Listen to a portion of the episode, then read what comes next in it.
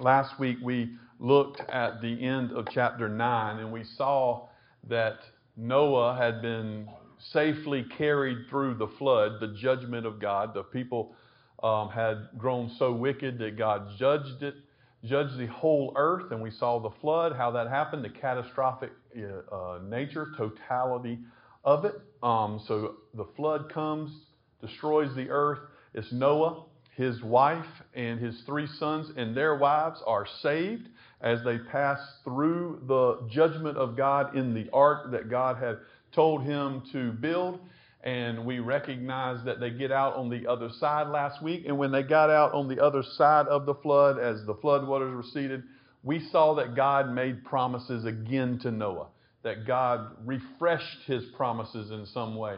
We saw the differences in those promises, where in, in, Genesis chapter 1, after Adam and Eve have been created, and he tells them, Be fruitful, multiply, fill the earth, have dominion, exercise the dominion and authority over it, those kind of things. We see the differences now that the same command is given to Noah when it says in chapter 9, verse 1, God blessed Noah, his sons, and said to them, Be fruitful and multiply and fill the earth. We see that same command is given to Noah that was given to Adam. You're to be fruitful, multiply, and fill the earth. This creation mandate carries out.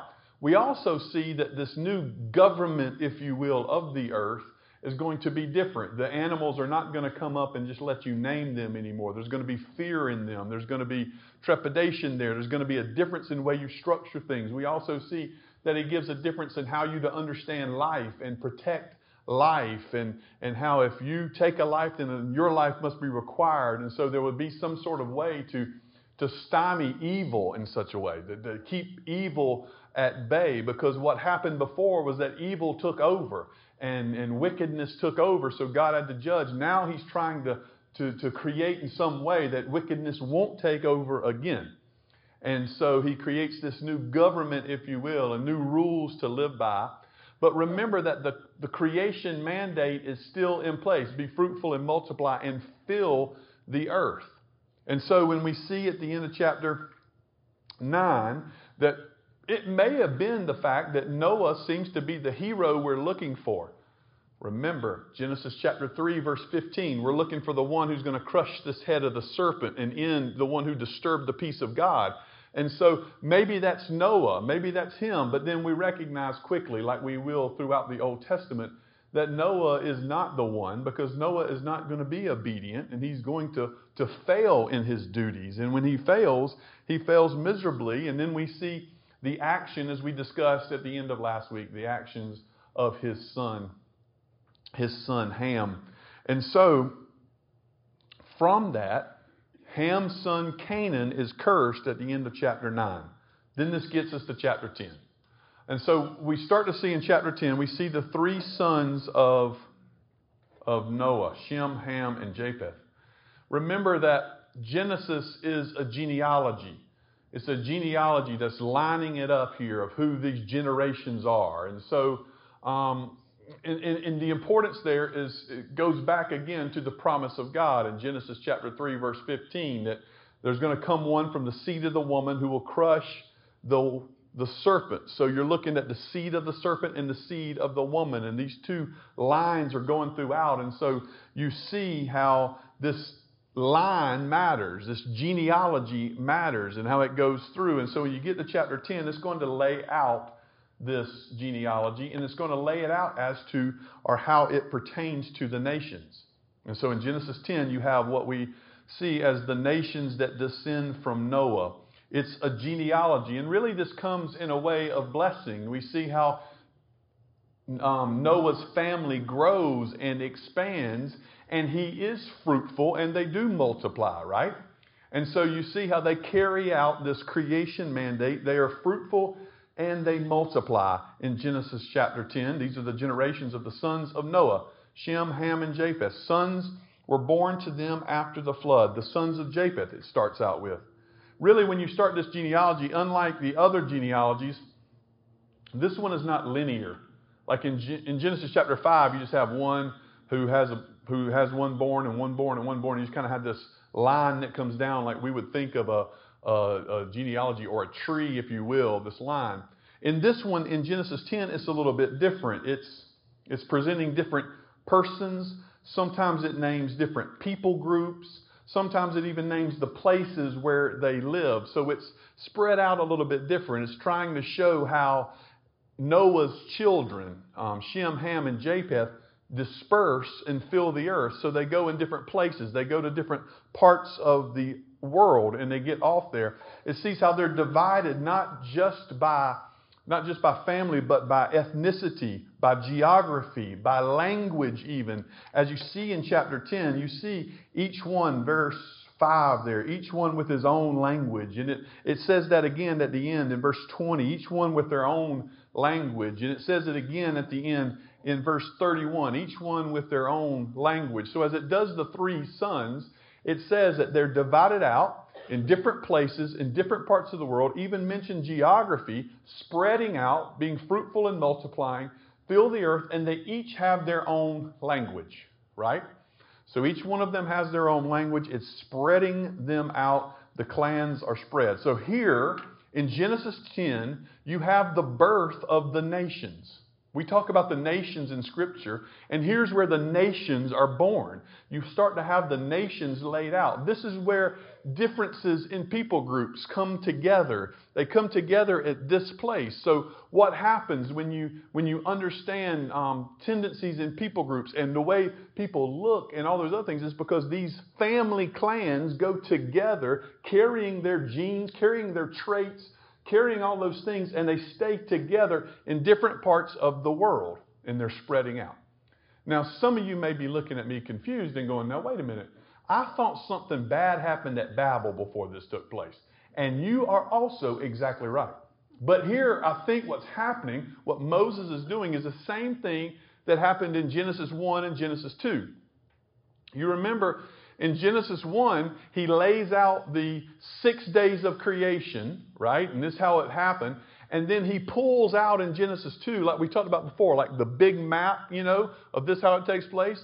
And then in Genesis 2, he pulls out day six and says, now here's even a, a deeper look at what happened in day six. And so Genesis 1 is the big picture.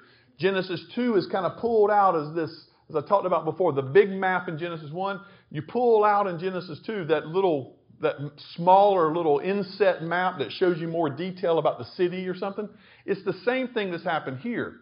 You get the big picture. You see the blessing that they were fruitful and they, and they multiplied and they filled the earth. They spread out through all over the earth. And you have the formations of the nations.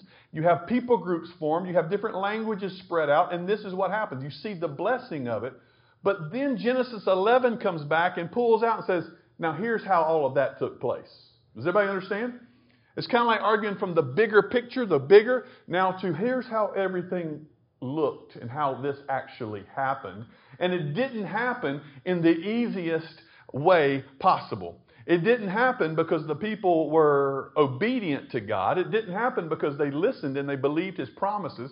It didn't happen that way. In fact, it happened quite differently from that. It happened through the story of the Tower of Babel. God's people, or these people, did not spread out on their own. They didn't just buy into what God said when He says, Be fruitful and multiply. In fact, they did the opposite. They stayed together.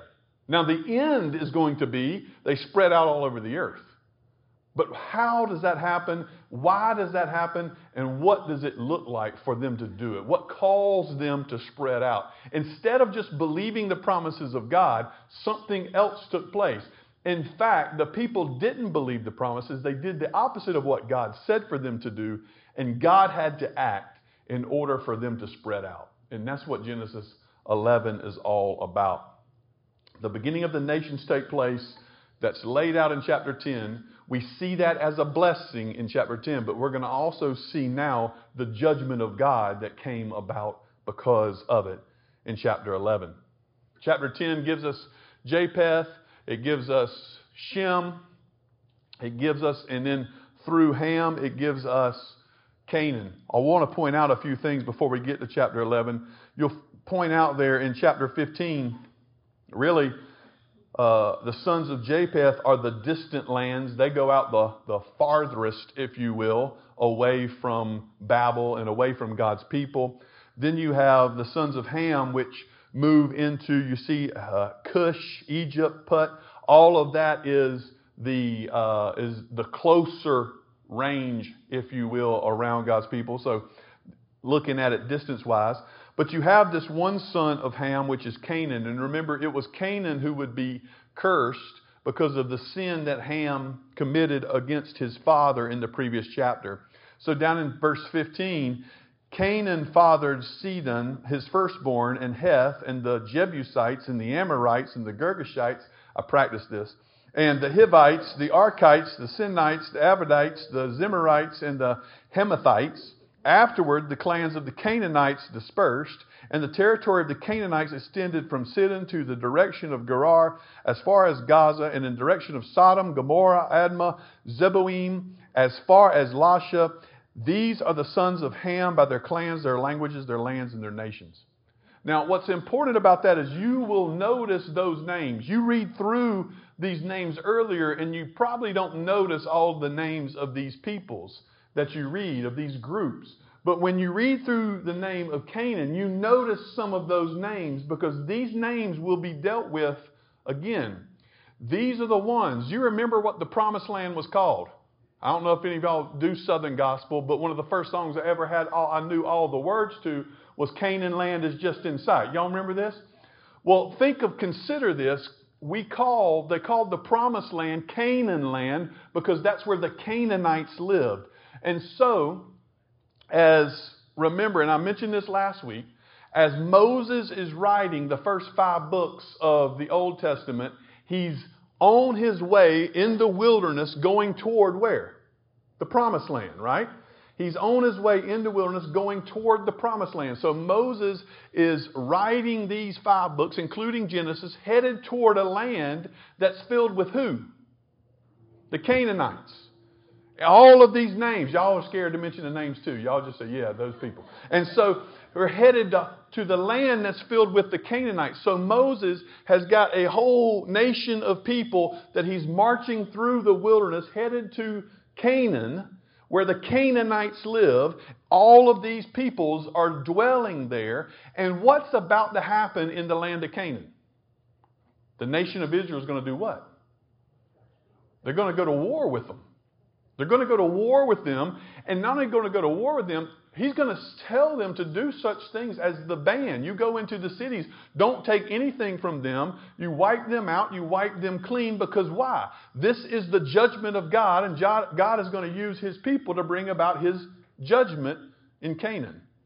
And so, when you look at this, Moses is receiving this inspiration, if you will, from God, and here becomes what we call a theodicy, an argument for what God does. So, in this theodicy, God is saying, We're going into this promised land. These people are not innocent, right? They're not just sitting back. In fact, these people are wicked and have been cursed from the beginning because of their wickedness, because of the sin of Ham that bore out into Canaan that has been cursed from it. In fact, if you look over in Genesis 15, in Genesis 15, God calls Abram, this is before he changes his name, he calls Abram, and he calls Abram, we'll talk about that in a minute. And as he's calling Abram, he takes Abram into the land of Canaan, and he says, What? This will be your land. This will be your land. He basically shows Abram all of the land in Canaan and said, This will be the land of your children. This is where they will dwell. He makes that promise. But then he says in verse 15, As for you, you shall go to your fathers in peace. You shall be buried in a good old age. And they, speaking of your children, they shall come back here in the fourth generation, for the iniquity of the Amorites is not yet complete. In other words, God is going to bring judgment on these people, and He's going to wait four generations in, for, in order for that to happen so that their wickedness will be seen clearly. So He says, the reason why you're not taking this now is because these people here are wicked, and we're going to even wait four generations to prove their wickedness. They will not return to me, they will not come to me. So, God here is saying through Moses that we're going to a land, and these people who are wicked are here. Now, we are going to take this land which I promised to Abram, Genesis 15, which I promised to your forefathers, and which is filled with wicked people, by which we are going to, you are going to carry out my judgment on them. And so this becomes very important to understand the nature of what Genesis is doing, understanding the context of where it is written and what Moses is, is, is leading the people to do in the teaching here. Not only is he showing that there is a line of people, a genealogy, a line that goes all the way back to Adam and Eve and the promise that God gave, that line is being kept for us. And we're a part of that line that's being kept that God will use to, to end the serpent crusher, if you will. Not only are we a part of that, we're also the children of God that have been chosen specially by Him, who He will use to carry out His judgment on the nations that are here. We also see this. So we see both things working together. Not only that, you see in chapter 10, he goes back and he does last, saving it till last because it's going to connect. He connects Shem, the uh, firstborn, although he's the firstborn, he's going to connect him last to the father of the children of Eber, the elder of Japheth. Children were born, the sons of Shem, Elam, Asshur, Arpachshad, y'all get that one, and Aram. There's uh, Peleg. That's a good name if y'all wanted to use that. If you're already looking for names for your kids, there's a lot of good names in here. Yeah, there's a lot of good names in here. Where was the one? One of my favorite ones. But anyway, there's a lot of good names in here. Um, Nimrod. There's the name Nimrod. If you wanted to name your kid Nimrod, it would be biblical. So uh, you have that. So you see Shem because that's going to connect us as we'll see in a minute, to Abram. And there's gonna, that's going to be important. Genesis 11 comes in then. We find out that the people didn't just freely be fruitful and multiply and fill the earth. In fact, the opposite happened. The people did what God didn't want them to do. The Tower of Babel enters in, and the Tower of Babel in Genesis 11 demonstrates again the problem of sin. It demonstrates the problem of sin. It says, Now the whole earth had one language and the same words.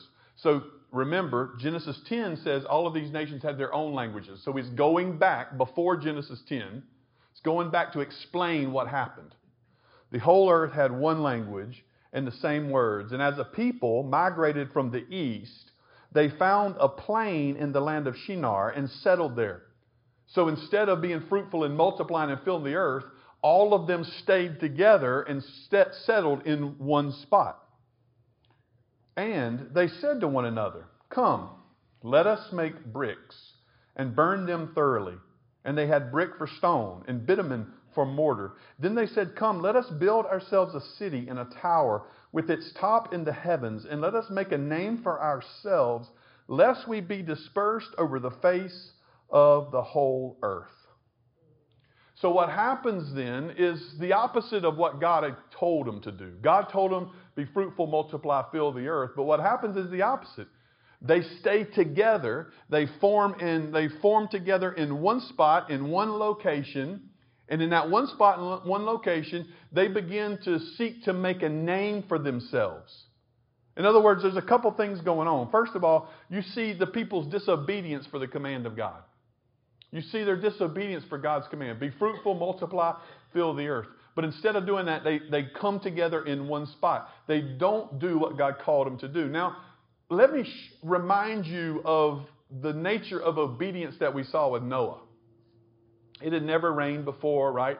We hadn't seen any of that. Noah would have no context or, uh, ultimately for a flood or what that would mean or what that would need. Yet he was told to build a boat He's not a boatman, a boat maker. I don't even know what you call those people. And, and he's, he's not doing any of that. But all of a sudden, Noah says, I'll do it. I'll build the boat. And when we read that passage, I, I made note of God revealing his purposes to Noah. And Noah's response is, yes. He does what God calls him to do over and over again. His obedience becomes clear. And what happens when he obeys? he's safely led through the judgment. God faithfully keeps him. That obedience is not necessarily what, what I don't want you to think is that we have to be obedient to be saved. But what I do want you to know is you have to be obedient to be saved. Does that make sense to everybody? Hopefully, you can see what I'm doing there because ultimately we know that God looked upon Noah and had favor and grace upon him. And Noah responded to God's favor and grace by obedience. If God looks upon us with favor and grace and we don't respond by obedience, what do we have? We have nothing. And so we see that there's both needed here in working together. By the way, the New Testament does this. We talked about this last week. Paul, you're justified by faith alone, not works. For no one is saved by anything that you do, it's just by faith alone. James, yes, you're justified by faith alone, but your faith is never alone. It's going to be always evidenced by works. And so what we see here is ultimately whenever we see obedience to God's command, we see God's faithfulness to keep and protect his people. Whenever we see disobedience, we see judgment, right? And that's exactly the difference here. The people aren't being obedient to God's command of being fruitful and multiply. They're, they're doing the opposite of it. They're staying in one spot. They're not filling the earth. They're remaining in one place. And, and by remaining in that one place, they're acting in direct disobedience to God. But don't we understand the herd mentality here? Y'all know what I mean? When you stay together and you see everybody else doing it, you start feeling safe that you're okay because you compare yourself to who? You compare yourself to others, not to God's rule and command.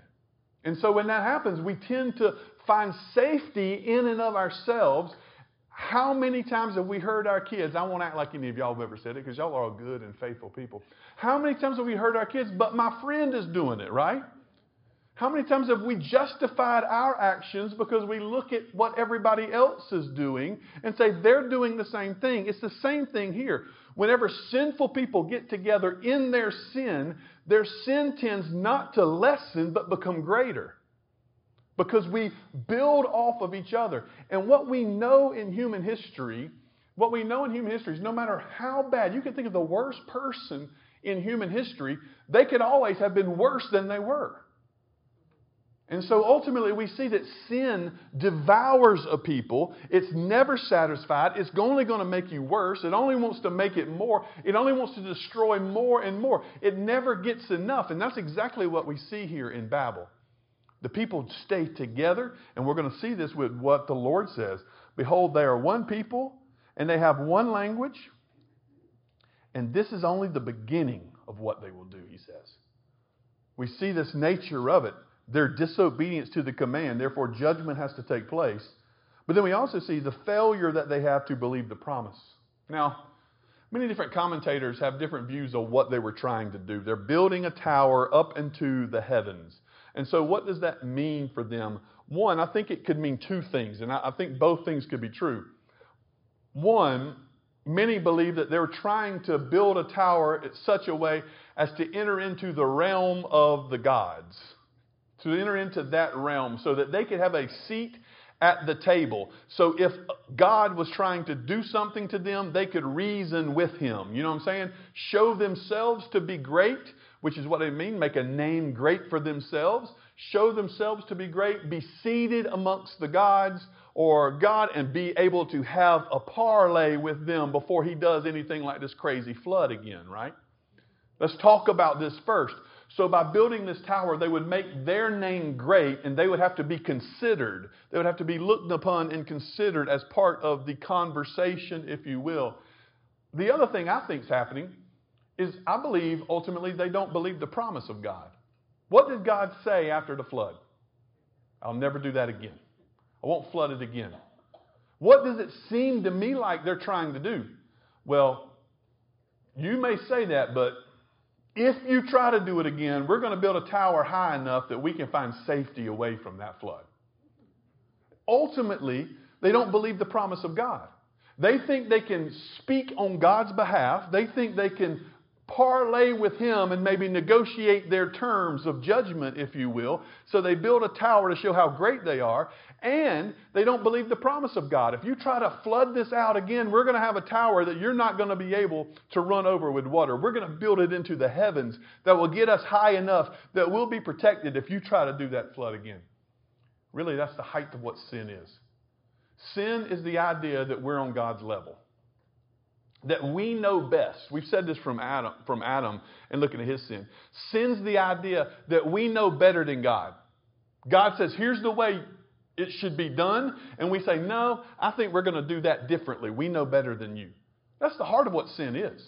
God's way or our way. So you have to believe if you're practicing in sin and doing um, things that are disobedient to God's way, you have to believe that you're smarter than God you know better than Him. When God says lying is a sin, you say, No, I think in this situation, God, lying will be better for me. Never works out that way, but isn't that what you're saying? You're ultimately making the statement that I know better than you, God. It's the same thing that's happening here. We want to have a conversation with God about how we can negotiate the terms of our life. Not just fall underneath His authority and understand we answer to Him and Him alone, but maybe we can negotiate our terms on how we want to live our life because we like it this way. He may say it's wrong, but let's negotiate this, let's talk it through. And if you look at our society, that's exactly what the world does. They believe that they can negotiate the terms on how they want to live. We can decide what is right or wrong when God has only shown us clearly that He is the arbitrator of truth and He is the only one that has the authority to rule and to reign, and we are His creation that have to answer to Him. That's not what they believed at Babel. They believe they can get on His terms and negotiate this thing. So don't look at these uh, people at Babel and, and, and try to think we're better than they are. We still try to do the same thing often. And often, in the same vein, we don't believe His promises. His promises are yes and amen in Christ, but we, we don't believe that'll come true. We don't trust Him. I mean, He says things in the Bible. Let me go ahead and throw this one out at y'all because some of y'all probably did this today, and I don't want to make you feel bad, so don't raise your hand. He says things in the Bible like, do not worry. Why? Because I'll take care of everything. You see what I'm saying? Worry is a disbelief in the promise of God. We don't believe He's in control. We don't believe He's watching over us, and we don't believe He's good. Worry is not believing God's promises. That He takes care of the birds and the flowers. He's going to take care of you by all means. Don't be anxious about anything. Trust the Lord. Seek first His kingdom. That's a promise, right? To worry is to not believe that promise. That's exactly what sin is. The heart of sin is we think we can negotiate the deal with God and we know just as much as He does, and we don't quite believe the promises He's made to us. So let's negotiate, let's talk about this. That's exactly what's happening at Babel. They think we can negotiate our own terms, let's demonstrate our power. And when God sees what they're doing with one voice in one place, He sees what they're doing, and what are they doing? They're one voice, one place, making a name great for who? Themselves. They're using their one voice, they're using their unity together to make a name great for themselves. They're trying to negotiate their terms with God and not fall under His authority. And they're not believing His promises. And when this takes place, God looks at them in pity and He says, If we stay like this, if they stay with one voice, if they stay in this one place, there is no telling how wicked they will become. There's no end to it. It continues and it goes on and on. There's no telling. And so ultimately, God has to judge them. And what does it say? It says, Come, let us go down there and confuse their language so that they may not understand one another's speech. So the Lord dispersed them from over the face of all the earth, and they left off building the city. Therefore, its name was called Babel because there the Lord confused. Babel becoming the the Hebrew word for confusion. The Lord confused the language of all the earth. And from there, the Lord dispersed them over the face of the earth. First of all, we see clearly God's power. You think they're killing themselves, their backs are aching, complaining about long 12 hour days trying to build a tower to show how powerful they are, right? They're working their tails off, I'm sure, to try to come up with a plan to say, we're going to show God how great we are. And I'm sure over and over again, they're talking about the workaholics and they're complaining about people that aren't doing their job. That, that, that never happened. But I'm sure they're doing all this stuff. And then all of a sudden, God says, boom, you all have different languages. God shows his power. And there he confuses them. Here in Genesis 11, pointing this and putting this together with Genesis chapter 10. In Genesis chapter 10, it's presented as a blessing that the nations are there and that they're spread out. In Genesis 11, it shows that that blessing even came through God blessed something and made something good out of what was bad and wrong. It came through judgment. And the fact that there's many different nations and the fact that there's many different languages, while maybe not exactly here what we would think would happen, that is a blessing to us. It's a blessing to us. But we have the beginning right here in Genesis 11, what I would say to you, the beginning of modern history. It goes way back. But here's where the nations are formed. And when the nations are formed, and when different languages happen, you start to have those wars and you start to have those battles and you start to have everybody fighting over land and moving and going and, and trying to pick out and choose what is theirs and setting borders up around them. You start to have the beginnings here of what we call modern history with the nations being formed.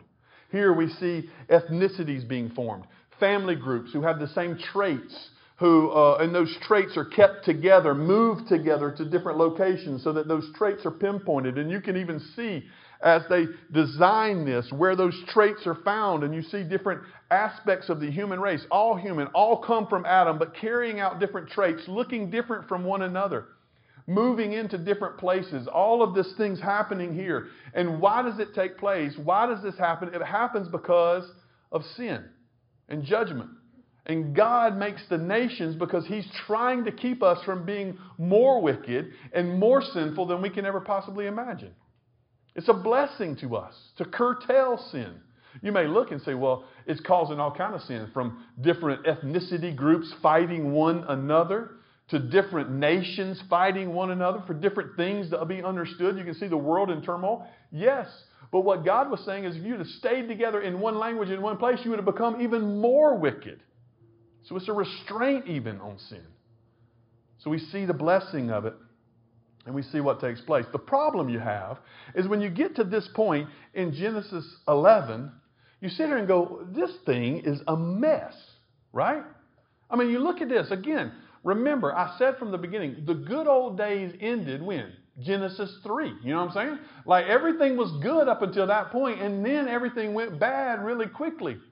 And the good old days ended then. So even after coming through Noah, we see the same thing starts to happen here.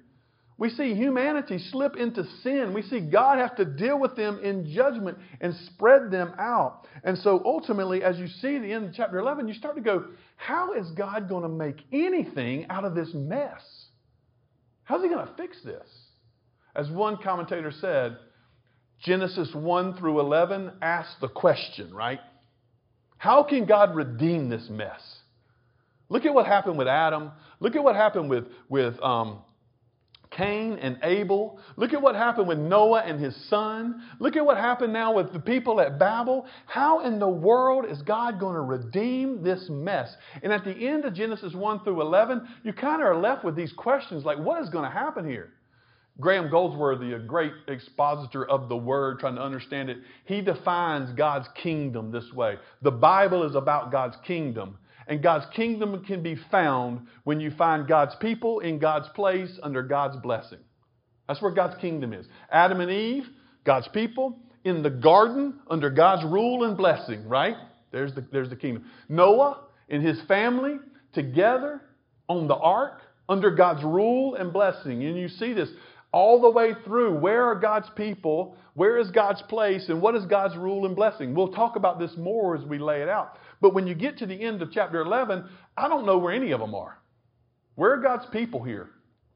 Which ones are there? There's none. It doesn't seem like there's anybody. All of them were in sin at Babel. All of them were dispersed. Where is God's kingdom?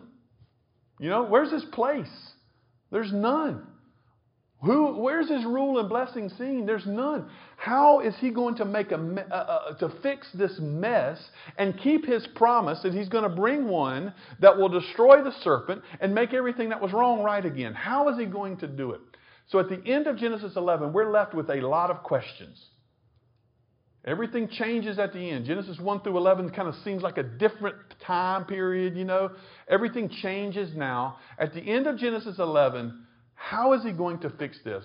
Well, I'm going to get you to flip with me. That's the, that's the technical term for turning your Bibles, but flip over to Revelation chapter 7.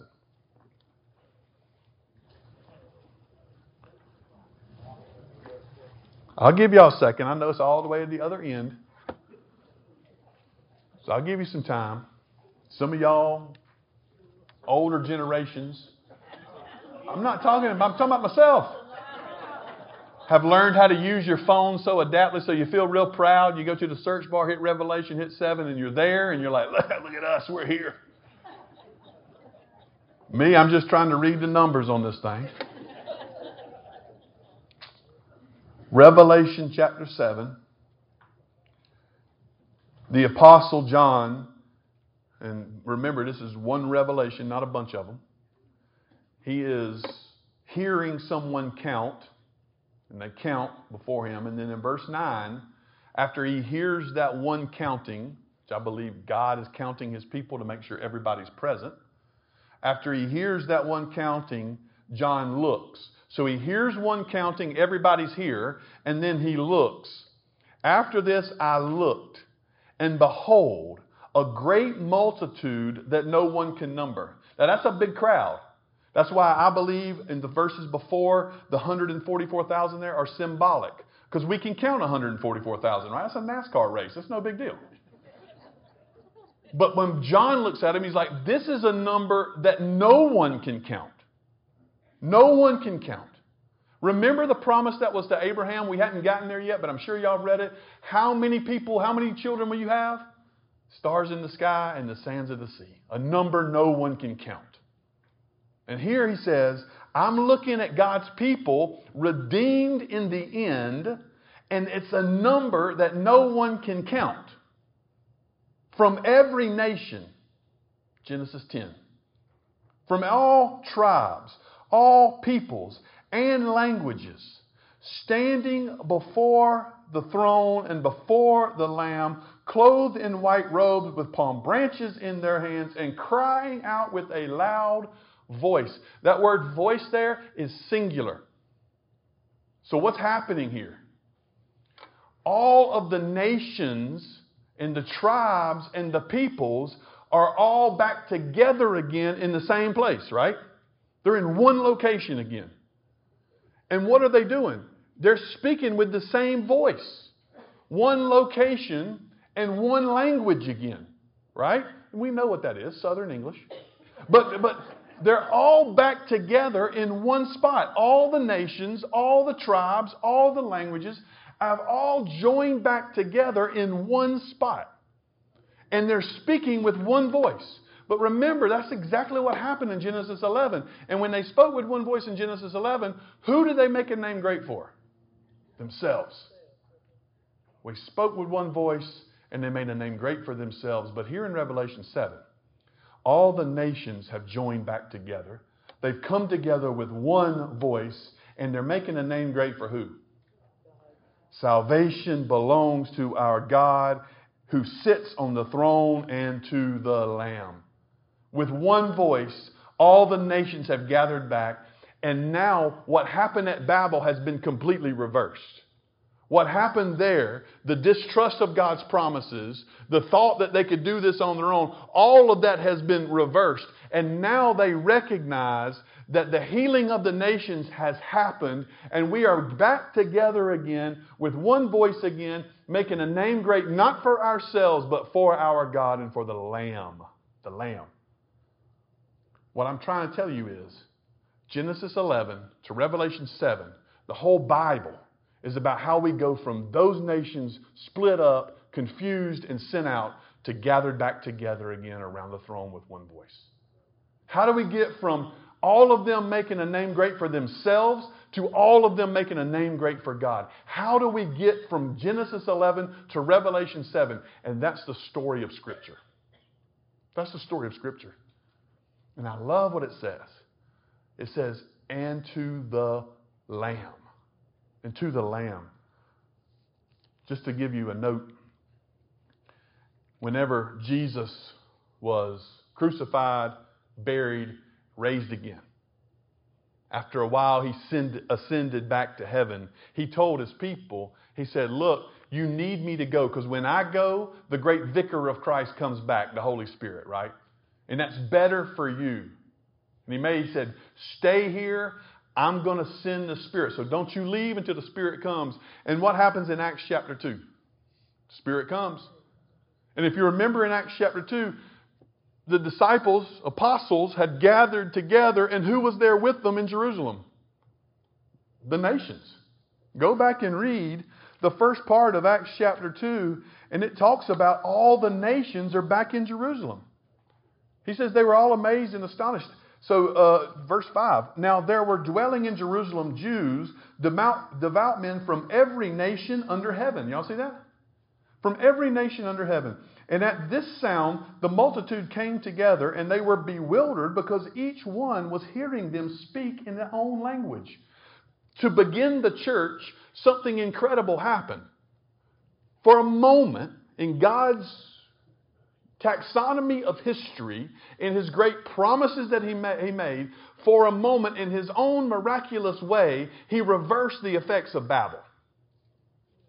When the church came together for the first time, Babel was reversed. And now the nations were in Jerusalem and they spoke and they all heard what? In one language, in their own language. And so, in this moment, as the church was sparked into existence by the Holy Spirit and the proclamation of Peter as he preached, what happens here? But God reverses Babel. And in reversing Babel, he gives a glimpse that through this gospel proclaimed of the Lamb who came, died, rose again, and now rules and reigns on the throne, through this one proclaimed, the nations will be healed. And they'll come together again. And for a moment here, he simply reverses Babel. And when he does, the church is spawned into existence and the church begins. And what are we longing for now? but for that reversal of Babel to be complete and the nations to be gathered back together again. And the whole story of Scripture is how that takes place. How is God going to fix the mess we created? How is He going to redeem the, the, the mess that we as human beings have done. By the time you get to Genesis 11, there's nobody after him. There's nobody longing for him. There's nobody calling on him. There's no land for them to find. There's no rule and blessing that you can find anywhere. How is God going to fix this mess? And then Genesis 12 comes along. There was this one man in the Ur of the Chaldeans named Abram. And God called him. And from there, we begin to see how God is going to redeem the mess that was created by humanity in their sin. And there we begin to get a glimpse of how He is going to bring together from every nation, tribe, tongue, and language a number that no one can count around the throne proclaiming the name of Christ. What we love and what we hope for is what we need to recognize is a few things. One, as, and I was making a joke. I, I mean, I, maybe the language will be Southern English. I hope so. Anything else I fail miserably at. But what we have to remember as here, as we gather in this room, this great crowd, I can't count y'all, so whatever. But a great crowd that's gathered, what we have to remember is we're just a small little piece of what God is doing in this world. And when we get around the throne, I don't want y'all to be caught off guard. If for a moment, if for a moment, you can take your eyes off the, thro- off the king on the throne, y'all know what I'm talking about, and you look around you to see who's there, don't be surprised when you realize that we're not the majority. That there's probably far more Chinese brothers and sisters that are in there than we know. Some speculate that the underground church in China, even now, is a greater number than the number of population of people in America. Some 300 million, 300 to 350 million. There's 1.7 billion of them there. We're going to look around and we realize we, we're just something part of something greater. The quicker we can realize we're just a part of something greater there, the quicker we can realize that we're just part of something greater now, the more useful we can be in the kingdom of God. We're just a small piece of what God is doing. And so, what we're to do is to rejoice and celebrate and help to reverse that, that, that curse that happened at the nations, to make better what was made wrong, and to, to proclaim Christ Jesus in such a way that, that when we get around the throne, it's not going to be a new song we sing, but the same old song we've been singing by God's grace. Salvation belongs to our God and to the Lamb. That's what we long for. And we realize we're a small piece to do our role in a greater, glorious good. The sooner we can realize that, the more useful we will be for God and His kingdom. The more we get off of our simple preferences of how we like it and realize that's not what's most important. What's most important is that God is glorified in all that we do. The more we can get off of those things and realize what we are about is something far greater and bigger than you can ever possibly imagine, the sooner we can get that, the more useful we become to the kingdom of God. And this whole Bible that we have lays out and tells a beautiful story. Not how we found God, but how He has come to find us, and redeem us, and save us. And so, therefore, from now until eternity, our song is the same. No glory to ourselves. No more, my God, do I bring glory to my name, but to His name forever. Because we're going to not stop singing. Salvation belongs to our God and to the Lamb to the Lamb. This is a good book, by the way. Y'all know what I'm talking about? The good book, y'all know what I mean? And it's a beautiful picture of how we've created a mess in our own sinfulness and how God redeems it. It makes what was a mess beautiful again, makes what was wrong right again. And every single one of our lives, by the way, is a testimony to God's redemption of taking what was wrong and making it right again. So we thank God for this picture. And we look forward to that day around the throne. And we rejoice that by God's grace we can be a part of these things by trusting in Him in obedience and faith. Let's pray together. Father, thank you for your goodness.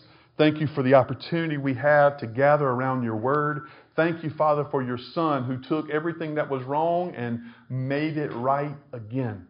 And God, tonight, as we sit in this room, help us to be reminded, Father, of your glorious promises and, and, and all that you're doing in this world. And help us to recognize that we get to be a wonderful part of what you are seeking to accomplish. So help us to be faithful, God. Not exerting ourselves, but calling out your name. Not just pushing our agendas, Father, but proclaiming the name of Jesus and what he is and who he is. Father, help us in all of these things to trust you and follow you, knowing that you are making all things new.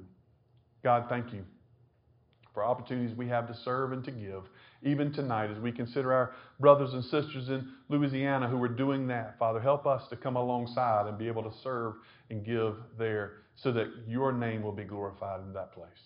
All of this we ask in Jesus Christ our Lord. Amen. Amen. Thank you guys so much. We'll see y'all Sunday, big day Sunday, Sunday morning, Sunday night. Put it all down. If you're able to give tonight, I think we got guys at the door. Love y'all. Y'all have a good night.